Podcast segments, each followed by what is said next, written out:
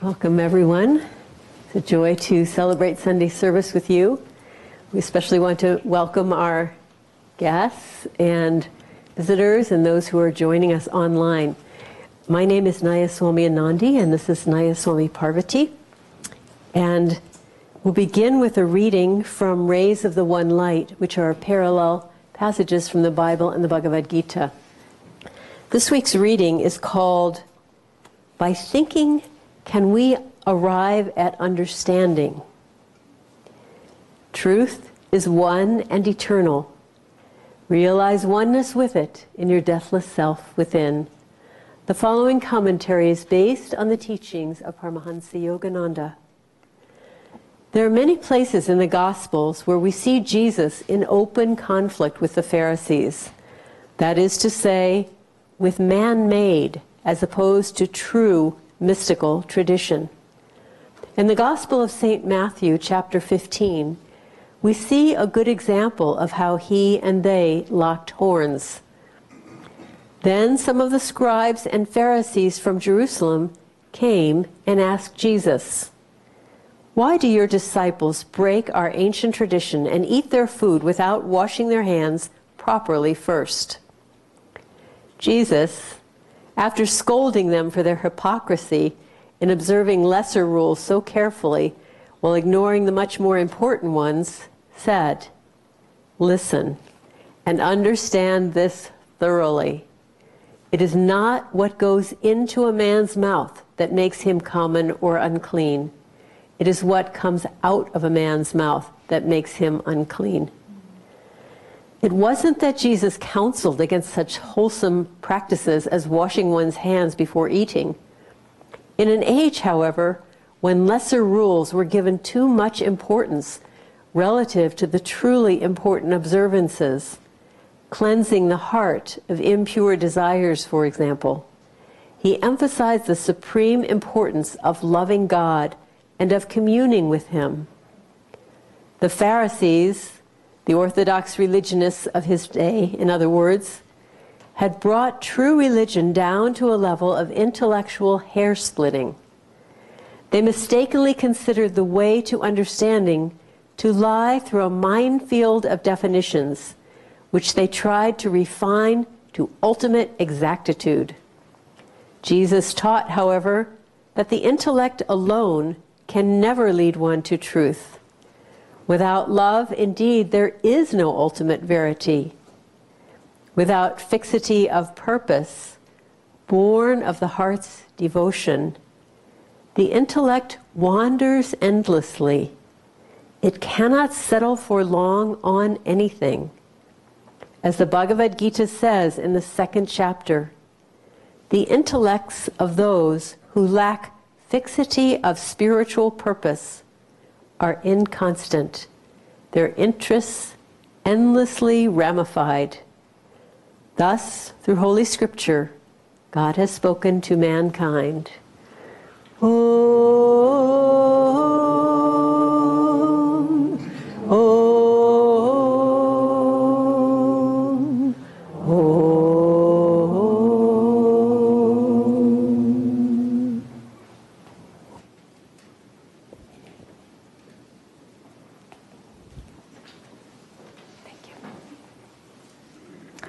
Also would like to welcome you all.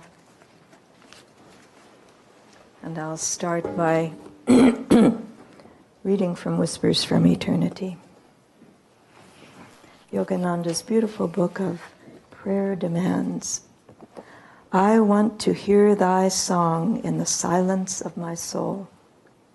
Thy gentle voice saying, Come home, I often heard. But through many lives, it was drowned in the tumult of my wild cravings. I have forsaken the jostling crowds of desire. In the solitude of my mind, my devotion bursts to hear thy voice. Take away every dream memory of earthly sounds that yet lurks in my mind.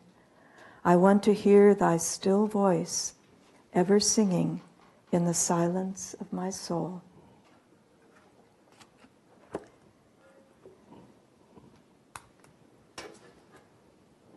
about 161 years ago, in fact, exactly 161 years ago, um, in 1858, there was a young girl, 14 years old, who during this very time of February and March began experiencing visions of a beautiful lady. And this girl was extremely poor. Her family lived in the town of Lourdes, as you can imagine. And uh, she and her sisters were out one day collecting whatever wood they could find in the forest for to heat their house and have a little cooking fuel as well. And she was separated from the others and just went to a, a niche. It was the local place where it was the dump actually, and uh, uh, Massabielle. And she went there just to rest for a moment, and then she she heard, she felt a wind, and she turned around, and she was alone, and here was this beautiful young girl standing inside that that area there on a little rock outcropping, and she was so Bernadette was so enthralled by this vision, and the lady was so incredibly beautiful that she was in ecstasy, basically. And the lady was very simple. She said, very young, very beautiful. She said, You would die to see someone as beautiful as that, ever. And uh, the lady asked her to come to that same place for the next fortnight, for two weeks. And so this young girl, who had absolutely no standing in the little community where she lived and uh, had no education, she couldn't even read or write at this partic- particular time, uh, 14 years old. And uh, she said, Of course, yes, I will come. And so during the next two weeks, uh, it became very interesting what happened because initially no one saw her. She was just there alone. But, and when her sisters did begin to see her, they thought maybe she died because she was stone still and white, kneeling. And so then they went home and Bernadette, they got out of her, you know, it's always gossip with little kids and, and people in that town as well. And so they got out of her, oh, yes, I saw this lady. And she said, Did you see her? And they said, No. And so then they told, you know, she said, Don't tell anyone, because it was a very special experience. And so um, by the time she got home, a few minutes later, her mother knew and was very upset about what had happened. And she said, "No, no, you cannot go back there and uh, just forget about it. It was it was just a ghost or something." And uh, uh, but Bernadette, it was something very very real. And so each time she said she would feel the inward call to go to that place again and again.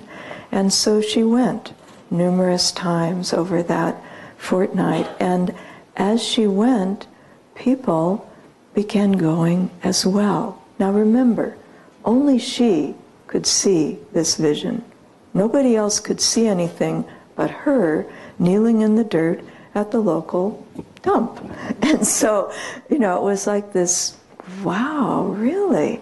And and so but people started observing her and what they saw, they couldn't, they were thrilled by and afraid. It, it's interesting when you don't have uh, a deeper understanding, anything out of the normal, and especially in this time, it was 161 years ago, uh, people were superstitious, but they, um, but they could feel there was something deeply thrilling going on when she would see this vision.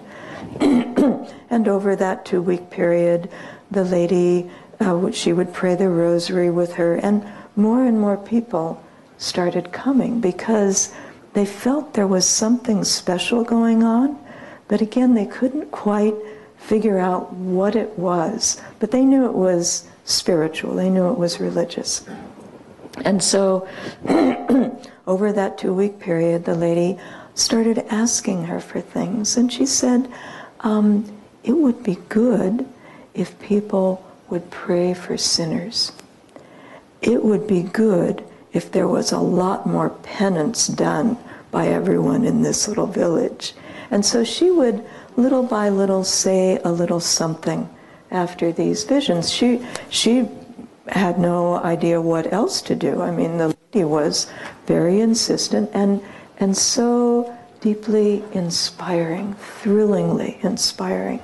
And so uh, she would say these things, and then came the big moment when the lady said, and I would like a chapel to be built here. And you need, and the priests, you should tell the priests that I would like a chapel to be built here. And so this upped the ante quite a bit of what was going about to happen there. And so, but Bernadette, when you, when you know the truth, when you experience the truth, which is what was happening for her, she was experiencing divine truth through this vision. She had to do it. And so she went to a, a man who was the local priest, and he was formidable at the time.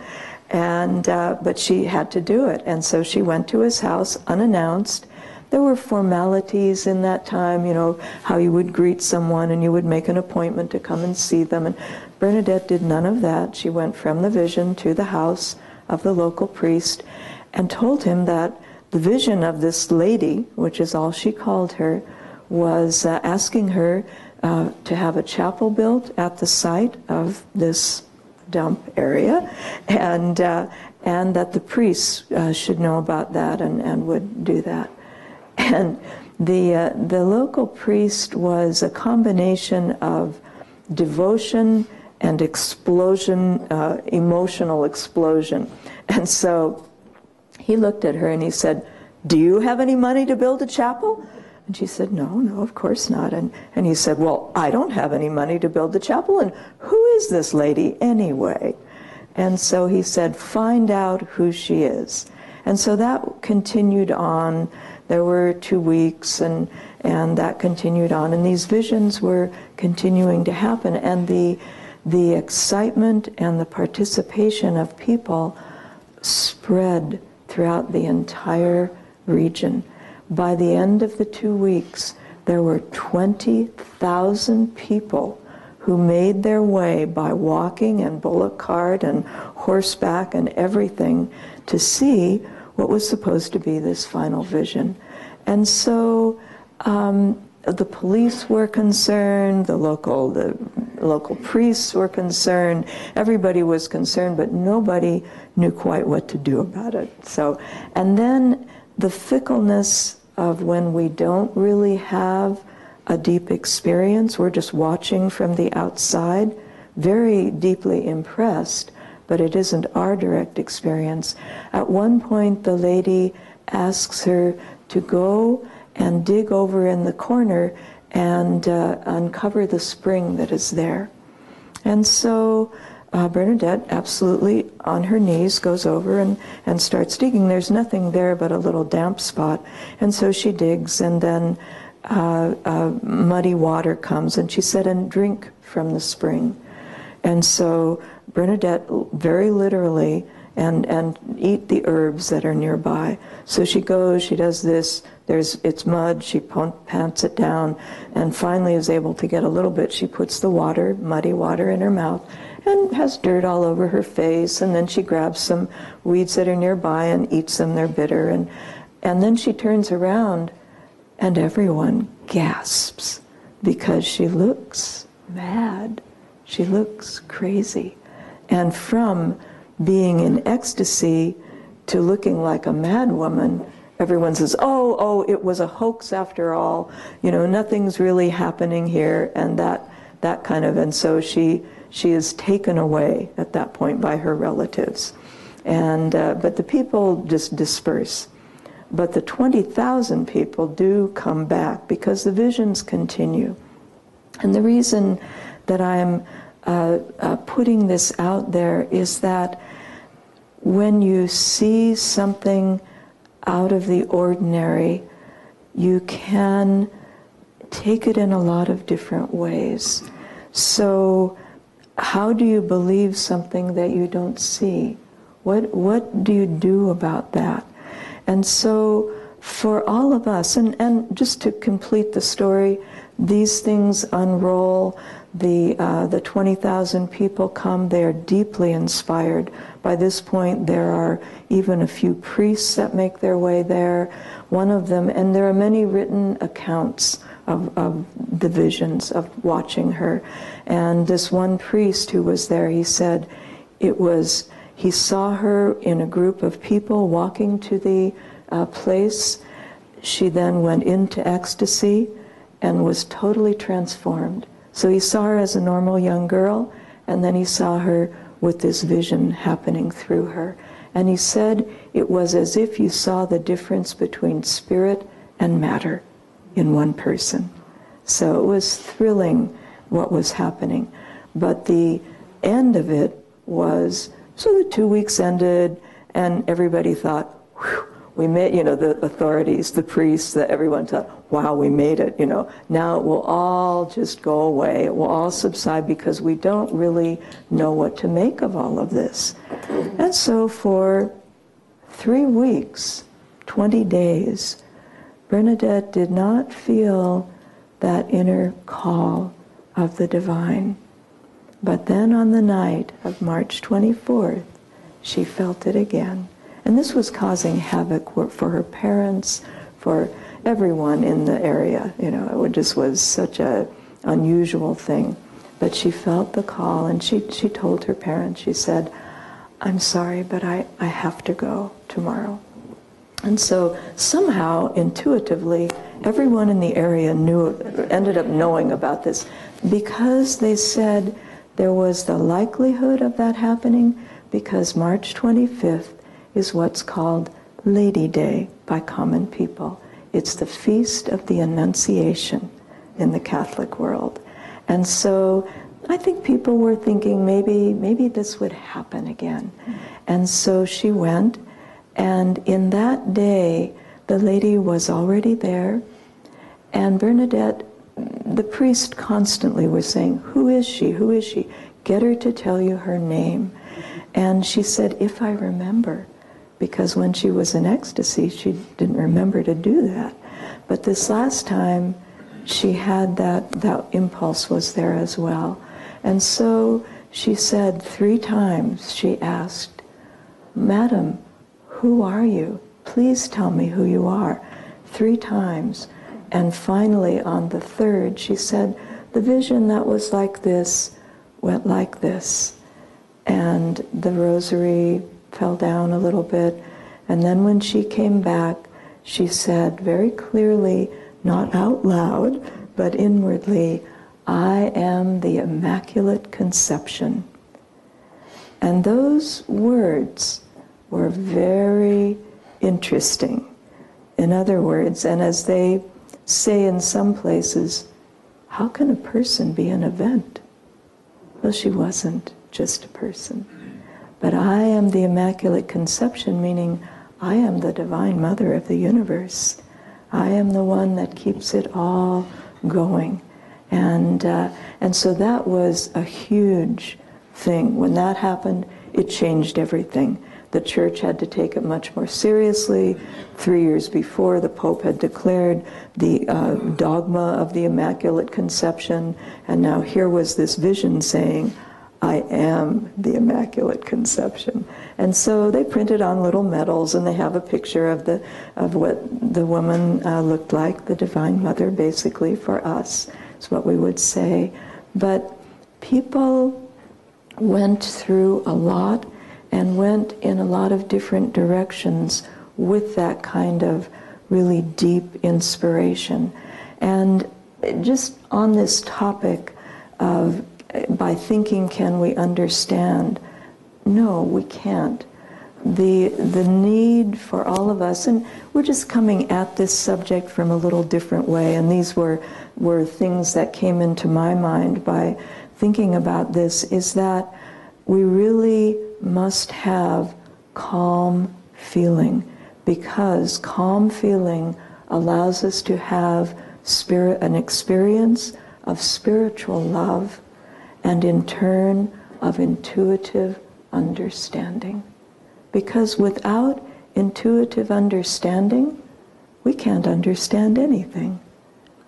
And so we can't un- today it's focused on the scriptures but we also can't understand a vision that happens to someone else or a miracle that, that happens before our very eyes without intuitive understanding. Vision, miracles happen all the time, remember that. There's not, there's not this, there's the matter and then there's spirit.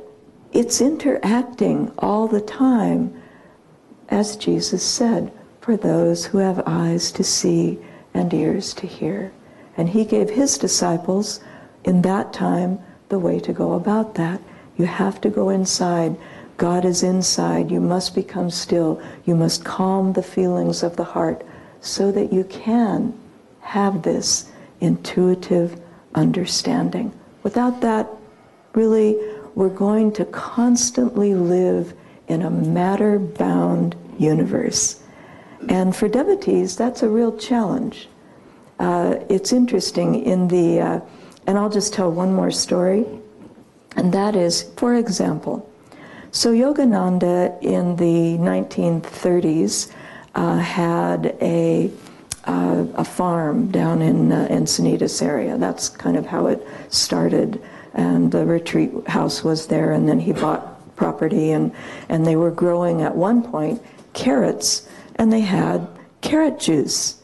And so Yogananda loved to have people experience what they were doing there. And so he had this whole group of people come and uh, he wanted them to have some carrot juice.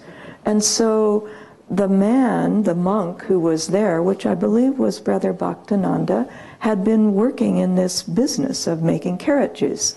And he went back to get some, and there were maybe, I don't know, six or seven or eight people. And he went back to get the carrot juice, and there was just a little bit in left, and he couldn't make any more right away. And so, obeying his guru, Yogananda said, "Come, come, you know, let's." And and obeying his guru, but knowing there wasn't much in this pitcher, he started to pour out in the glasses that were lined up just a little bit, so they could each have a little taste. And Yogananda looked at him and he said, No, no, fill the glasses. he was a true disciple. It reminded me of the story of Padmapada. Come here, across the water. And Padmapada simply stepped out on the water and the guru helped him to get across. But here was this disciple with this pitcher of not very much carrot juice. And Yogananda said, No, no, fill the glasses. And so he said, okay, who am I to say what's happening here? So he poured and filled all of those glasses. And he said by the time he was done, the pitcher was still pretty full. But who, who would one have the courage to act on that? You have to have intuitive understanding and perception to even pour that glass. You know, I mean, it wouldn't happen. You have to have intuitive understanding and perception of some degree to even take the step out on the water. Otherwise, it, it won't even happen. The miracle passes by. Oh, we don't have enough carrot juice, so I'm not going to do what he just asked me to. And so it doesn't happen. you see what I mean? But there, and also things just happen that are miracles that we can easily uh, try to explain away through common sense. And Swami Kriyananda, in the uh, Promise of Immortality, I can't recommend highly enough the chapter for this week. It's called How Do We Read the Scriptures or something like that. It's week number nine. And it's a beautiful, at first I thought it's quite long, and I thought, oh wow, but I'll start to look through it. He goes through a many, uh, several uh, descriptions of how you go about doing this. And one of the last I found very insightful, and that is that he talks about common sense and intuition and how we work, we need to work with those, how we do that to be able to grow spiritually. And I would like to just read a little bit of this discussion because it's very subtle and very well put. In the absence of intuition, which we all know, remember, Swami Kriyananda describes that time when he had just uh, uh, was going to India. He drove down to San Francisco. His car broke down, and it was going to cost all the money that he had to go to India to get a new car. And he said, I asked for inspiration, for inner guidance, and really nothing came. And so he said, I had to revert to common sense, which was I needed to have a car. So he spent the money on a Friday to get the car. He said, with just hoping that it, he said, Divine Mother, you'll have to take care of this for me. He said on Monday, he received a check in the mail that was made out for $1,000. It was just about the amount that he had just spent. And from someone he did not know, and saying, use this as Divine Mother wants you to. It was a miracle. And he was sitting in his house seeing this, you know, he's told that story a lot. But this is what's behind that. In the absence of intuition, the best fallback position is common sense. And it is. You have to fall back to something if you're not feeling intuitively guided, guided. It can't take us, the, the common sense can't take us to spiritual heights, but it can keep you from, I need to put my glasses on. so common sense can keep you in touch with fundamental realities and limit the imagination's tendency to, to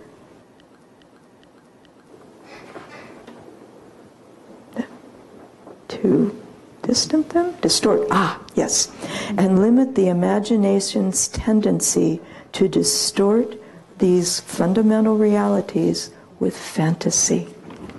You know, it's, it's so interesting. It's such a, a, a very delicate thing that, that we're doing here spiritually in growing, and really not just saying, oh, well, that was a miracle, and not understanding how it was a miracle. We have to fill the gap. And so at the very end, this other paragraph, to seek the guidance of experience while at the same time keeping ourselves open to over greater, to ever greater experiences is admittedly a balancing act of skepticism on one side and hope on the other. This effort is necessary, however. The seeker must soar high while never losing his earthly bearings. Truth is cosmic, but its principles are applicable as well in the marketplace. Truth is eternal, but it is also forever fresh and new.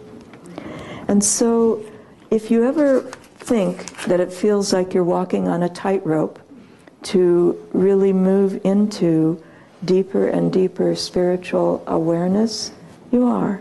It's called the edge of a sword. As Gandhi said, I walk the path of truth. It's like walking the edge of a sword. I weep when I slip. I'm joyful when I don't. And so that's, that's what we all take on. If we want to know the truth of our own being, that truth is that we are one with God. You're going to come face to face with that sooner or later, and little by little. And that, again, those people in Bernadette's time, they just came face to face with seeing somebody who was seeing God, and that was too much. That was too much. It was, it was fear provoking. It was uh, ecstatic, but it was still fear provoking. But for us, we're combining walking with both common sense and deep intuition. And when we do that, but we, it's, you know, Sri Yukteswar said that thing. He said, why do people not find God? It's the lack of spiritual adventuresomeness. yeah, and it's true. Without pushing out a little more and a little more, we won't get there. But at the same time, the, the reading for devotion, that's how we get there. That the devotion will carry us into places that common sense will say, I don't know about this, you know. But devotion will say, no, no, my heart feels right. It feels right to my heart. I'm going. Gyanamata, if I can remember it, Gyanamata had this little uh, poem that she uh, had in one of her letters. I am but a simple maid, foolish and unheeding, yet I follow unafraid where my heart is leading. And that's so it's not, people will say, oh, well, you're just, uh, you know, being silly, uh, you know, following only the heart. You're not following only the heart. You're always balancing that by your own direct experience. It has to be there. And if, you, if the gap becomes too big beca- between our direct experience and what we're affirming is happening, it, it falls apart. It doesn't work. So, and we'll do that, you know, we'll do that. We'll affirm something that we're not quite there yet. But, but always keep in mind that you want to be walking firmly on the, with your feet on the ground and opening to realities that they're not, they're not strange. They're, they're just a higher octave of what we're experiencing right now. When Yogananda said, I, I look at you and I see you all as beings of light. That's a reality. We are beings of light. Science knows that. We're beings of energy. All the, the you know, space and all of that that's in between all the molecules that make up our body, that's a reality. We just aren't able to see that yet. But as we grow spiritually, and it takes, I was reading the wonderful new book a visit to saints of India. Swami wrote a lot of those letters when I first came here, uh, the ones in the 70s, and uh, it was thrilling to read them and long things about his visits with various ones. But the one with Yogi Ramaiah, which is quite long, I had forgotten that, but um, Yogi Ramaiah's, who was a totally liberated master, totally, fully liberated, we're talking, uh, very unusual. Um, he said, You must have steadfastness of purpose. You must focus on one chakra. You must focus on your sadhana. You must eat food that supports that. You must, but he said, be very focused and one pointed in what you do. And he said, for meditation, he said, set the times that you meditate and never miss them. You know, I mean, that was his, he was living alone in the jungle in, in India. But, but even so, there's, a, there's an energy and a consciousness to that, that once you start moving with that understanding, that's how you deepen it. I remember Swami, and I'll close with this, walking into this temple one time, and, he's, and he said, all I can say is that the spiritual path and meditation is a lot of hard, slogging work with a few great things in between. so just keep in mind that's how it actually works. And these things are not supernatural, they're superconscious. They're on a, a realm that's right there, right now. But we have to have the vision and we have to work to what are we working for? Uplifting our consciousness and moving the consciousness gradually from the ego up to the spiritual eye. As that happens, these things start to unfold. Ananda was built on many miracles happening, and we experience them, and they still happen. But you have to have eyes to see and ears to hear.